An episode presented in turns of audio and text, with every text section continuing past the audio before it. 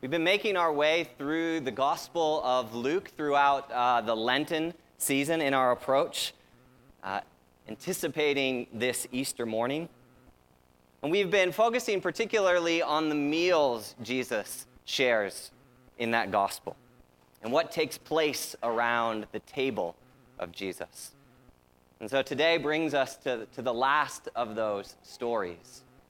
We'll see this this account also ends at a table. But it starts with, I think, a question. It starts with a question about what do we do when we can't see Jesus? How do we respond to that dilemma when Jesus is not visible to us? Human sight, human perception is a fascinating thing to study. And there are those who argue, scientists who argue, that we are actually, in some cases, unable to see things when we don't have a category to put them in. Let me give you an example. Maybe you've heard about a, study done by both um, visual scientists but also linguistic experts that point out that uh, in the earliest sort of languages, the, the most ancient versions of many languages across the world, there was, for a long period of time, no word for the color blue. It's true in the, the oldest forms of Japanese and the oldest forms of Greek and Hebrew and Hindi. There are words usually very early on to describe black and white. And then soon in those languages, you find the word to describe the color red, and then green and yellow. But blue often came much, much later.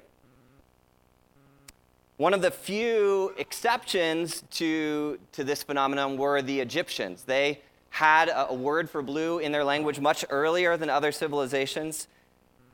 And some scientists believe that's partly what explains the fact that they produced or were able to find a method to produce blue dye much earlier than other parts of the world category for it, and then they began to, to see it and, and reproduce it in the world around them.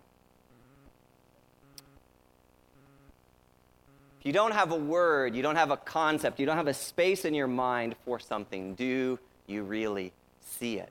Do you notice it? Can you respond to it?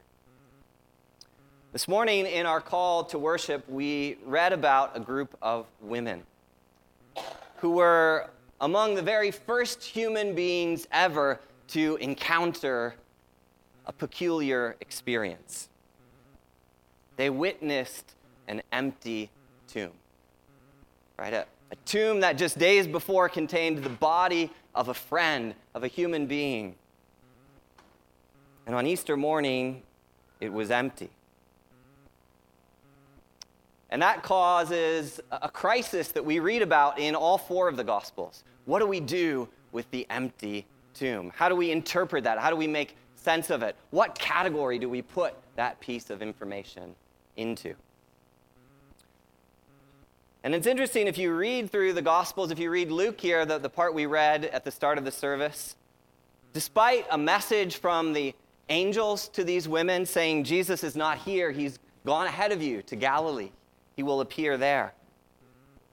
Despite all that Jesus told his disciples during his, his time on the earth when he, was, when he was teaching and leading them about his resurrection to come. With all that information, it's still clear that on Easter morning, in those first hours, nobody knows what to make of the empty tomb. They don't have that category yet. They're still catching up. So, as we open to Luke 24, starting in verse 13 in just a moment, I want to follow Easter morning along into Easter afternoon, and I want to think about what do we do? How do we respond? What's available to us when we can't see Jesus? How do we make sense of this testimony about an empty tomb? Me pray for us as we look into the Word of God. Lord Jesus, there is no one else like you. There is no other human life like yours. the testimony of the, the scriptures, the testimony of the gospels to us is beyond our categories for comprehension. But Jesus, would you give us eyes to see? Would you give us ears to hear? Lord, would you give my mouth grace to speak truth this morning? That the words of my mouth, the meditations of all of our hearts would be found pleasing in your sight, so that we might see you in a new way. Pray these things in your name. Amen. So, again, this is Luke 24, verse 13. This is after the women go, they find the tomb empty. They come back and report that news to the disciples, who also go to look into the tomb. But as of yet, there has been no appearance. No one's seen Jesus yet. Verse 13 Now, the same day, two of them were going to a village called Emmaus, about seven miles from Jerusalem. They were talking with each other about everything that had happened. As they talked and discussed these things with each other, Jesus himself came up and walked along with them. But they were kept from recognizing him.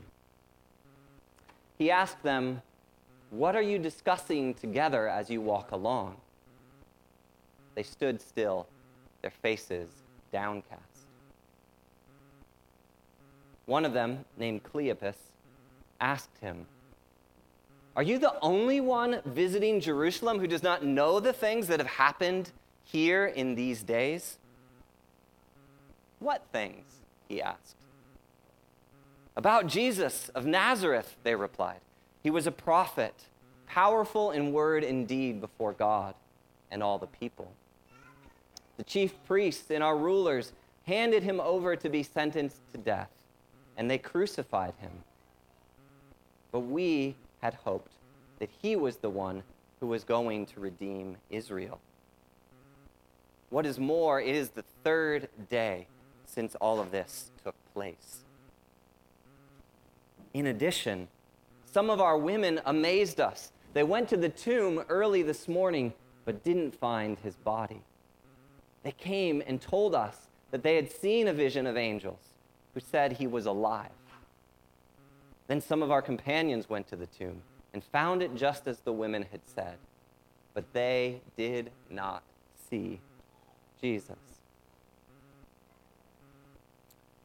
This is a story, an Easter story for us when we can't see Jesus. If you comb through the pages of the New Testament, it turns out there were actually quite a large number of people who had resurrection encounters, resurrection experiences with Jesus after Easter morning. Hundreds, the Gospels testify to. Some of them we get in great detail. We get the, the appearance to Peter and James and Mary, and Thomas. But Luke is particularly interested in this one. He chooses to, to spill most of his ink, to give most of his energy in his Easter, his resurrection account to this exchange. About two otherwise insignificant disciples, they don't come up again in Scripture. And they're two disciples who are walking out of Jerusalem on Easter morning. I, I wonder if I'm prone to believe that, that Luke chooses this encounter because it's a resurrection experience that so many of us can relate to. There are many of us, I think, who have had trouble seeing and understanding Jesus. On Easter morning, these two guys are deep in a funk. Right? They are not in a good place. And as we look through the verses we've just come our way through, their, their Holy Week has been like a roller coaster. Right? There have been ups. They, they entered the city. Jesus, this prophet, powerful in word and deed, is going to bring a kingdom to his people.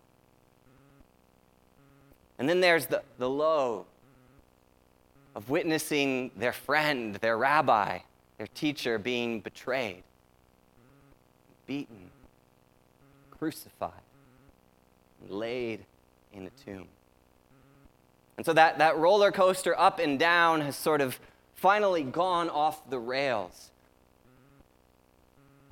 Verse 21 says, sort of a, a summary of, of what I think they were feeling that morning.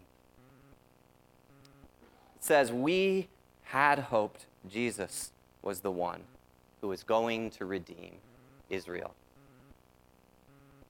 Notice, hoped is now past tense.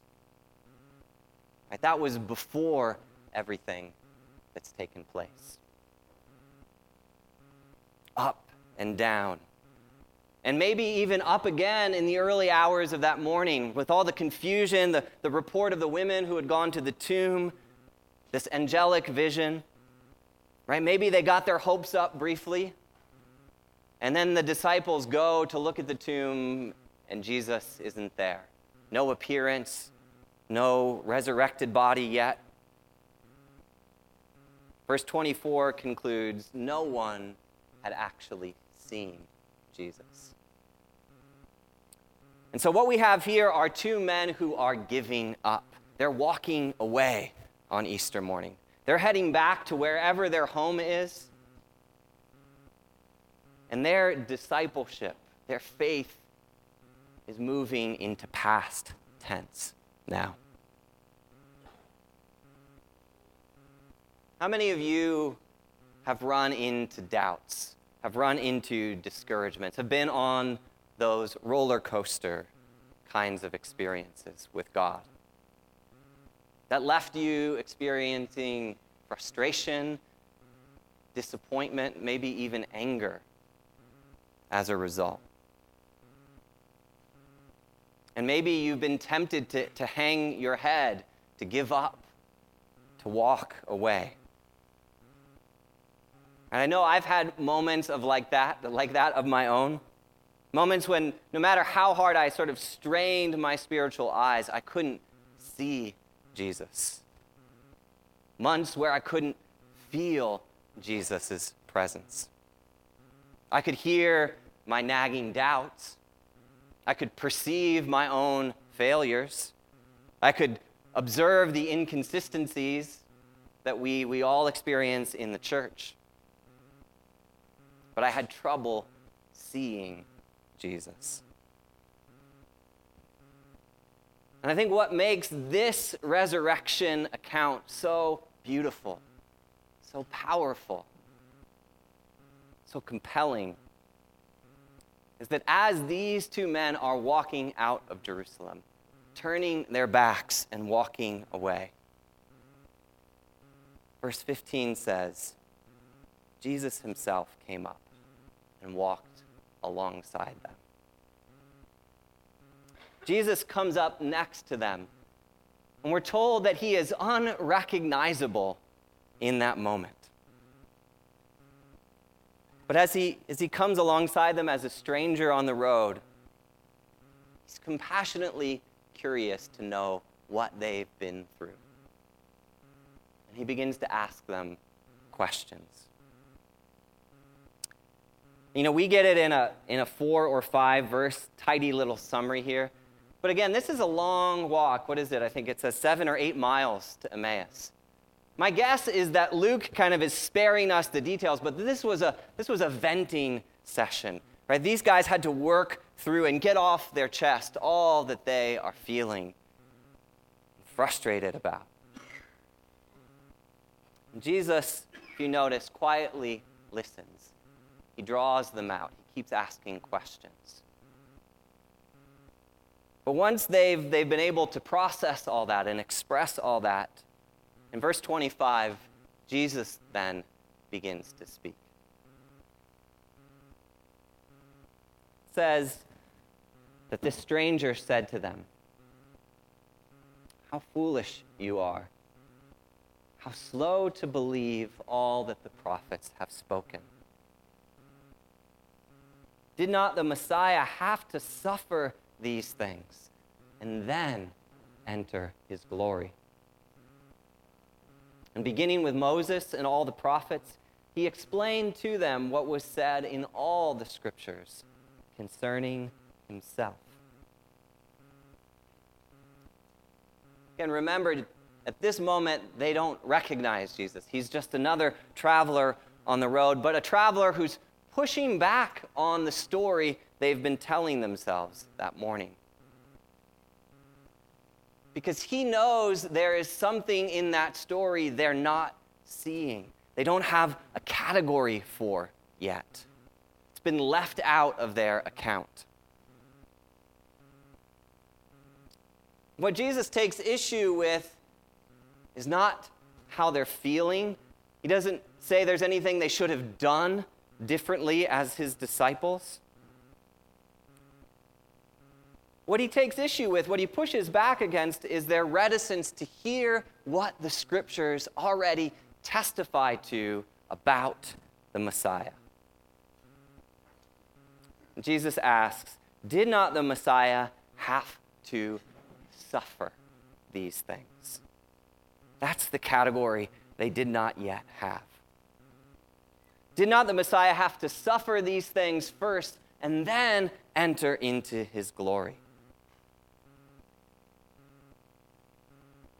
His own disciples, Jesus says, have been foolish, have been slow to believe what the prophets have said all along, what Jesus said on numerous occasions in his teaching that he would be betrayed, that he would go up to Jerusalem and be handed over, that he would suffer these things.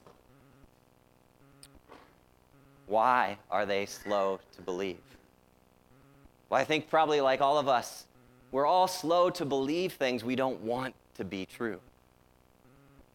And we don't want a Messiah who has to suffer. We don't think we want a crucified Jesus. Right? Those are not visions of a positive future in our estimation. But Jesus insists that it's not the scriptures that need to be changed, it's not reality that needs to be altered. It's my own vision of things that needs to be addressed. So in verse 27, Jesus takes them back into the scriptures in a new way. And with this acknowledgement that maybe suffering is necessary, maybe suffering has been part of God's plan from the beginning. With that in mind, he goes all the way back with these two men through the books of Moses, through the testimony of the prophets, helping them to see that if you start with a different set of assumptions, it's like putting on a, a different set of lenses and it's amazing how different everything else then starts to look.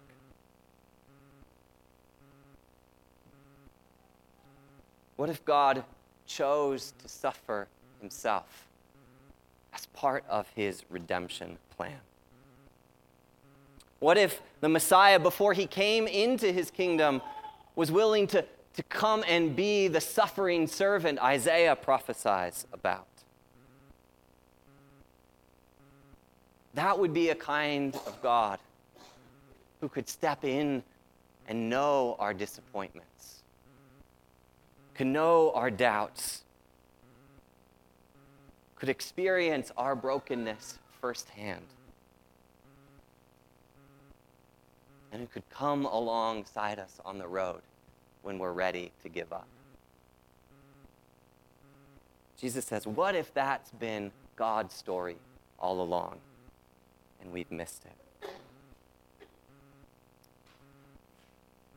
think the application for us is if we are having trouble seeing Jesus, making sense of Jesus, one place Jesus calls us to come is to the story of the scriptures themselves, to come back to the testimony of God's word and how it speaks, how it perceives who we are, how we've been made, what it means that we've lost our way, and yet, that we have a God who relentlessly pursues us, so that we might come back to him. Jesus says the scriptures are vital in helping us see him. Let me urge you, if you haven't spent time in them, studied them, reviewed them, may this morning, may you hear the story that they tell of God's steadfast love for you personally. It's, as this story is starting to come together in a new way for these two travelers that they realize they are almost to their destination. Right? They've, they've come to the end of the road. And in verse 28 says, Can you jump the slide ahead for me, Sam? It says, As they approached the village to which they were going, Jesus continued on as if he were going farther. But they urged him strongly, Stay with us, for it is nearly evening and the day is almost over. So Jesus went in to stay with them. When he was at the table with them, he took bread, he gave thanks, broke it, and began to give it to them. You can move us ahead again. Then their eyes were opened, and they recognized him, and he disappeared from their sight. They asked each other, Were not our hearts burning within us while he talked on the road and opened the scriptures to us? They got up at once and they returned to Jerusalem. Again, up to this point, Jesus has been a stranger, a, a kind stranger to them, but he's not yet become a true friend. Because in the, in the Near East, in the culture that these men were a part of, right, friendship required trust, friendship required hospitality, and friendship always required food, right? The people you were friends with were the people you ate with. And so, not wanting their conversation to end, not wanting to, to lose track of, of this new an interesting person with, with this incredible perception of the scriptures. These, these two men, these two disciples, urge him strongly in verse 29 Stay with us. We'll make a space for you at our table tonight. That's something we can do too, even when we're having trouble seeing Jesus. We can choose to open up our lives to make space for Him at our table. We can acknowledge that we don't come with all the answers, but we come hungry for something more.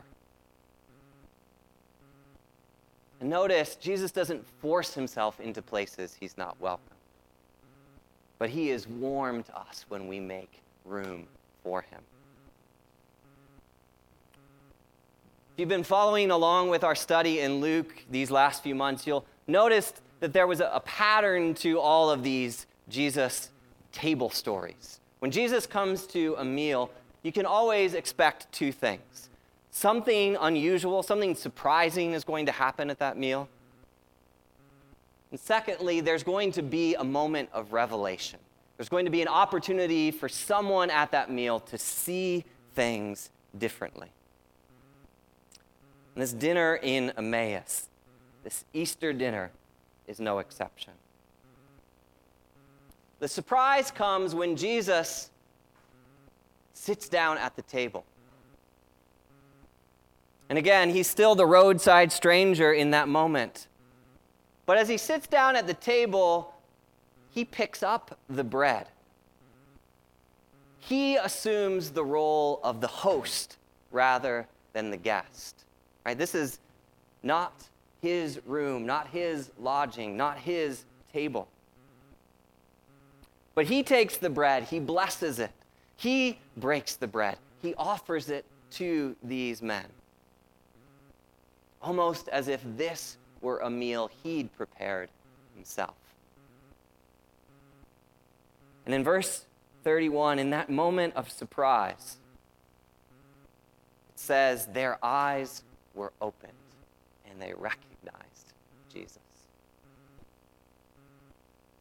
they could see Jesus, the one who was the prophet, powerful in word and deed. They could see the Jesus they had witnessed, suffered, and crucified.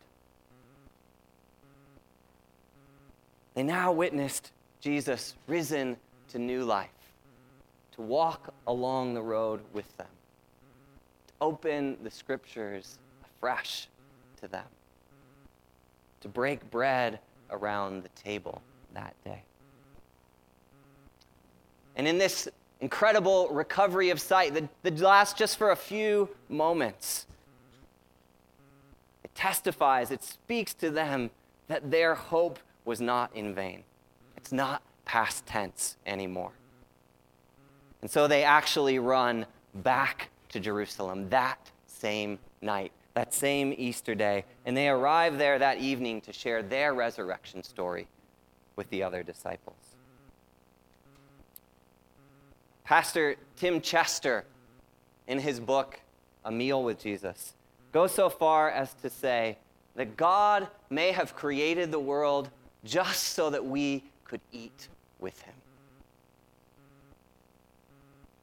And he shares his own experience of, of how meals have been Jesus sightings in his own life. He says, quote, the Christian community often wears me out winds me up, drives me crazy. But I also have moments where I look at my brothers and sisters and I know the presence of the risen Christ with them. Moments when I see Christ incognito among the ragtag people sitting in my house. And then he's gone again. You see it in our diversity.